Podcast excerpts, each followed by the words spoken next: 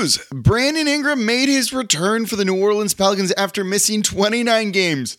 Bad news! The Pelicans had an absolutely disastrous third quarter in their loss to the Minnesota Timberwolves. Let's make sense of it all in today's episode of Locked On Pelicans. Let's go!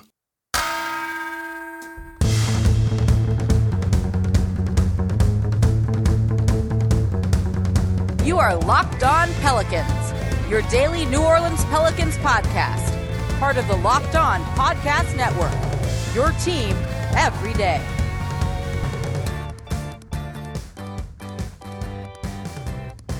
Welcome to another edition of Locked On Pelicans, the daily podcast covering your favorite team, the New Orleans Pelicans and NBA, part of the Locked On Podcast Network, your team every day, available wherever you get your podcasts and available on YouTube.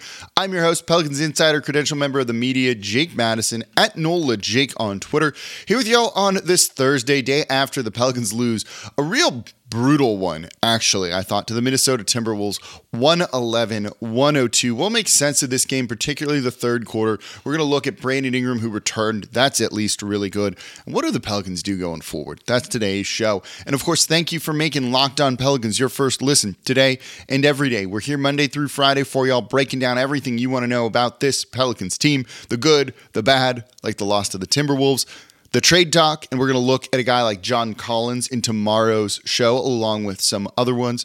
Today's episode of Locked On Pelicans brought to you by FanDuel Sportsbook, official sportsbook of Locked On. Make every moment more. Visit FanDuel.com/LockedOn today to get started. So this was a tough game. This is a game that should leave a bad taste in your mouth, a 111-102 loss to the Minnesota Timberwolves, a game where the Pelicans led by as many as 12 in the first half and looked like things were going to be okay. And then WTF was that third quarter, and we'll look more at that in the next segment. But I want to start with Brandon Ingram returning. This was at least good for the Pelicans. This was important. He was supposed to fix things, right? He was supposed to get the Pelicans off their 5-game losing streak. He was supposed to get their offense going. He was supposed to show that this team is really good. So to have a game like this feels a little bit like a letdown. It's not even a little bit like a letdown. It feels like a big letdown. You should be frustrated with this one. But looking at it a little bit closer, and that's kind of my job here, right? You see a couple of things that maybe makes this understandable to a certain degree. I don't want to give them a blank pass on this one because that third quarter was freaking bad, y'all. But Brandon Ingram was on a minutes restriction. He played under 26 minutes in this one. They subbed him out in the first quarter after playing less than 4. They were very clearly limiting his minutes, meaning he's not going to have kind of an outsized impact on the team in this game, just doing what he can and not really always being able to be out there. So you're running a suboptimal rotation because of that. He was also very clearly rusty.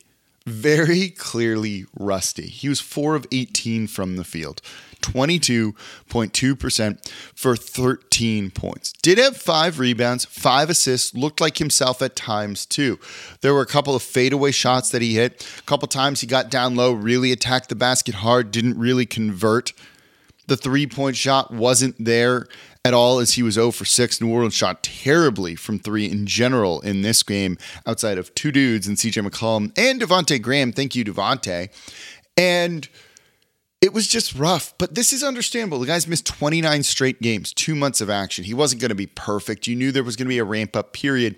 And I was on ESPN radio with Gus Kattengill Gill saying, don't think he's going to look like Brandon Ingram of old, playing 38 minutes, going out and scoring 40 points. There was going to be a rough kind of adaptation adjustment period.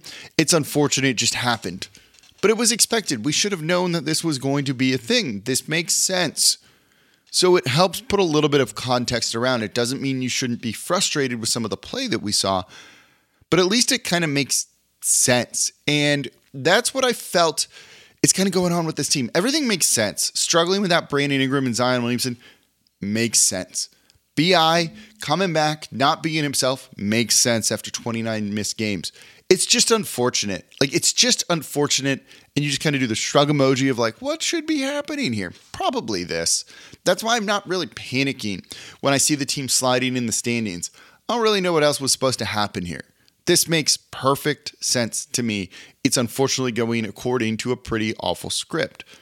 Some of the things, though, in this game didn't make sense. That third quarter, which I'll look at a little bit more in depth in the next segment, didn't make sense.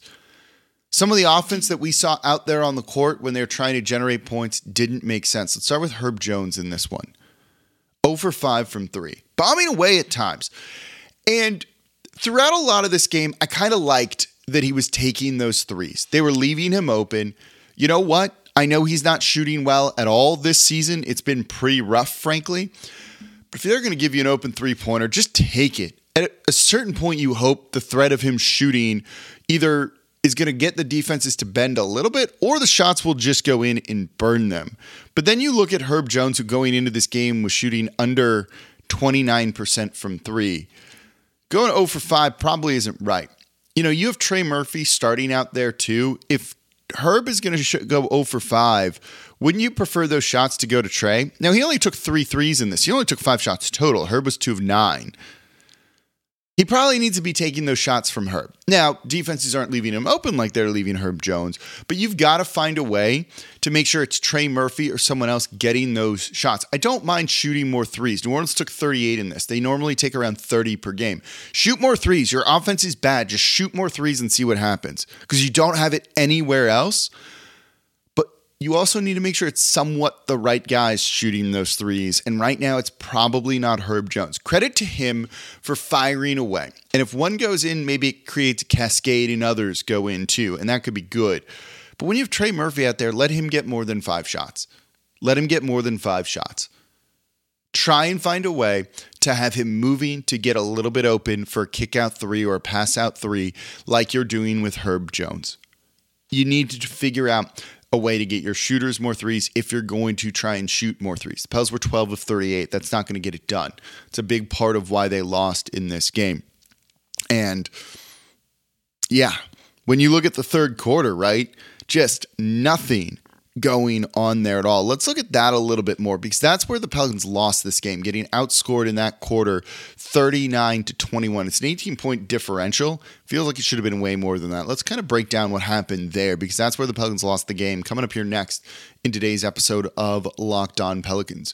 Before we do that, though, today's episode of Locked On Pelicans is brought to you by FanDuel. The NFL playoffs are here. The NBA season is here. We're really excited about our new sports betting partner for Locked On, because they're the #1 sports book in America, FanDuel. And if you're new to FanDuel, that's even better. They have so many great features that make betting on sports fun and easy. And new customers join today to get started with $150 in free bets guaranteed when you place your first $5 bet. Just sign up at FanDuel.com/LockedOn. FanDuel has all your favorite bets, from the money line to the point spreads to player props.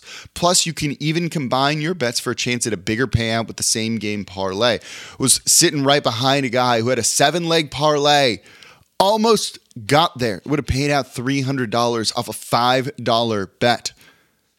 It was close too. Hit 6 of the 7 legs. That's awesome. Go make your money by knowing what's going on. He clearly had the right idea. You can do it all on an app that's safe, secure, and super easy to use. So football fans, NBA fans, don't miss out. Place your first $5 bet and get $150 in free bets, win or lose, at FanDuel.com/LockedOn. Make every moment more with FanDuel, official sportsbook partner of the NFL.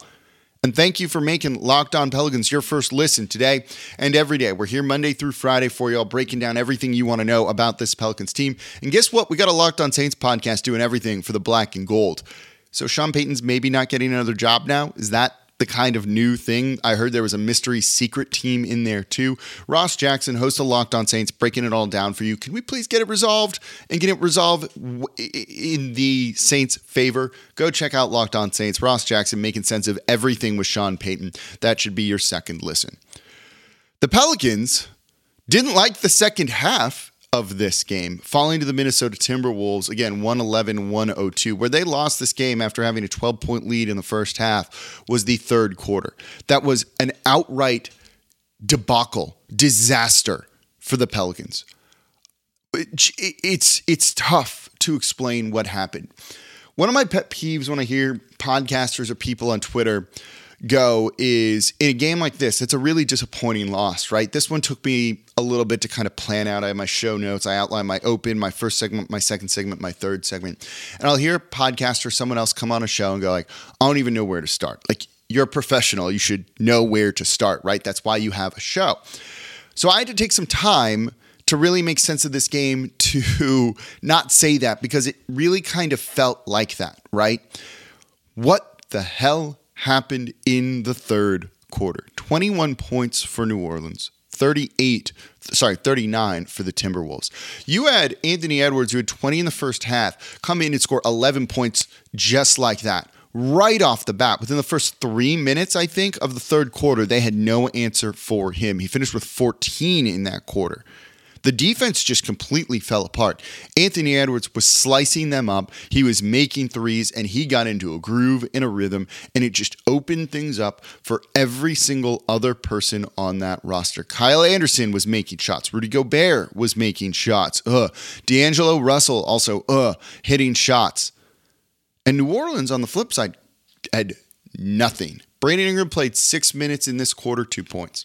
Trey Murphy got to the line, scored 2 points. Valanciunas, 2 points in 6 minutes. Herb Jones, nothing. CJ McCollum, 1 of 5 in the third quarter, 3 points. Naji, 2. Devonte' Graham, the hero right there, 6 points. He was a perfect 4-4 on the night.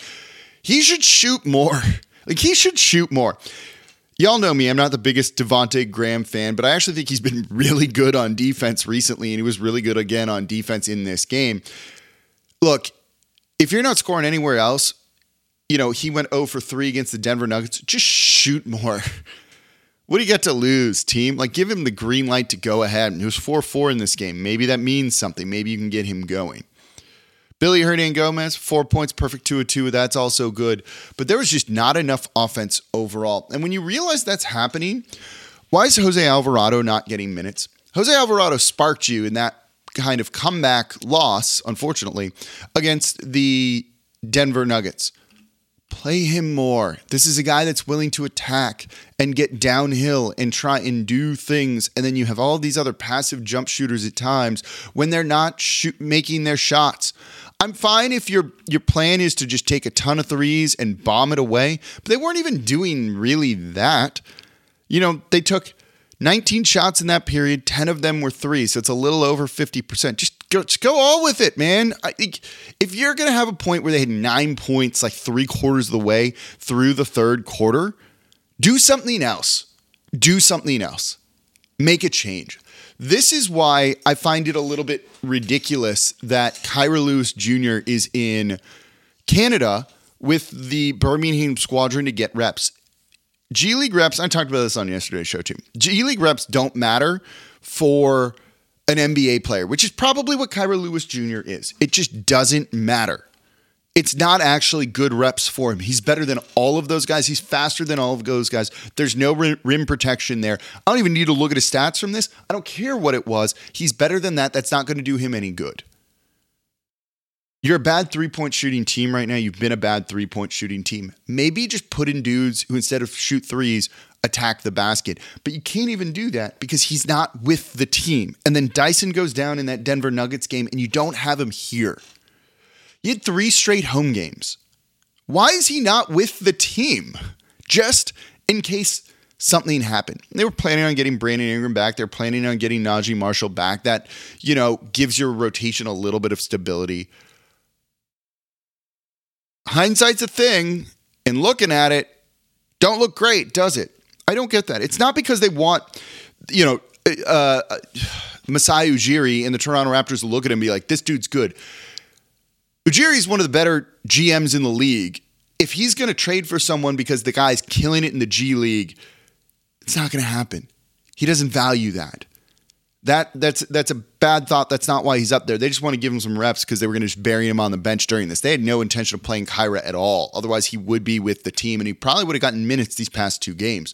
Minutes they maybe could have used because you have a lot of other guys that aren't getting it done, particularly in the third quarter where no one had anything. What are you going to do? Not score when Kyra's on the court? Okay, that's the same as what's happened here. And I don't actually think Kyra's that good or Kyra's the answer. But early Devonte' Graham minutes, though, he was good in this game. I want to give him a lot of credit. He was actually really good in this game. But you get the idea, right? Early minutes for Willy Hernangómez probably aren't the answer in the third quarter. You got to do something different. And this team refuses to do that. The rotations at this point are a big question mark. It's clearly not working. You're on a 6-game losing streak and you're repeating the same mistakes over and over and over again. I was talking to someone about this today. You know, you can make mistakes. You just learn from them and don't repeat the same mistake. Then they're not really mistakes. They're just learning experiences at that point. When you keep doing it over and over and over again, they're not learning experiences because you're not learning anything from it. They're just mistakes. The Pelicans need to figure this one out. You got a must-win game, on Saturday against the Washington Wizards. I don't know if they're actually going to win that right now based on what we've seen from them. Do something else. They're going to have a day off on Thursday. They're going to practice on Friday. We'll see, because this ain't it. I will say there's one area I want to give Willie Green a ton of credit on. Let's look at that coming up here next in today's episode of Locked On Pelicans. And thank you for making Locked On Pelicans your first listen today and every day. We're here Monday through Friday for y'all, breaking down everything you want to know about this team, the good, the bad, the trade talk. We'll look at John Collins and more trade targets tomorrow because maybe the Pelicans need to do something, though I'm actually not the biggest believer in that, but we're still going to look at all the trade targets and people that they're linked to that would make sense for this team, and I do think John Collins is one of them. And now for your second listen, go check out NBA Game to Game. You know, I do a minute recap, a minute thing after every game during the week, and then all of our hosts do that. They get compiled into one show that's 15 minutes long, gives you all the biggest stories around the association. Great way to recap everything that you need to know. That's NBA Game to Game on the Locked On NBA feed. You can also find me on Locked On NBA, our national show, on Wednesdays. So there was one, while I'm frustrated with Willie Green at times, you know, I don't think the end of game plays have been great. I don't think the rotations have been good, and you've just got to do different things. Come on. There was one area where I was pretty happy with him in this game, and that was when he got tossed, got thrown out of the game after Jose Alvarado picked up a pretty BS tech after he was called for a foul where he shoved a guy, and he very clearly shoved the guy. He was frustrated with that, threw the ball on the ground, and they teed him up. You got to let these guys show emotions. It's a weak tech. Refs this year in the NBA have been bad. Bad. You got to let guys show emotion. And Willie Green stood up for his guy, for his player, and got right in the ref's face and quickly picked up 2 techs and got tossed. And it sparked something from New Orleans. Now, one of the funnier parts of this was Will Green said, and this, thank you, Mason Ginsburg of Boot Crew Media, caught it. And in Willie Green, who refuses to swear and is like the nicest dude in the world, instead of saying what it was, what it truly, truly was, told the refs that call, that tech on Jose was, and I'll quote him on this because I can and I won't get in trouble, that's bullcrap. Said that's bull crap. Didn't call it bull, something else. They called it bull crap and got tossed. 2 quick techs. And that was the right move. He doesn't do that enough, and you don't want to do that a lot. Look, he gets fined. You know, it's easy for me to say, go get thrown out and get fined $25,000, $50,000 when I'm not the one paying the fine, certainly. And please don't fine me that amount of money. But he needed to do something like this to just create some energy, to create a spark for this Pelicans team, and that did it. They started to play in the fourth quarter. But unfortunately the hole was just too big and the defense wasn't there, as you still had guys making shots, just random players at times for the Minnesota Timberwolves. D'Angelo Russell hitting a 3, Jaden McDaniels hitting a back-breaking 3 at times too.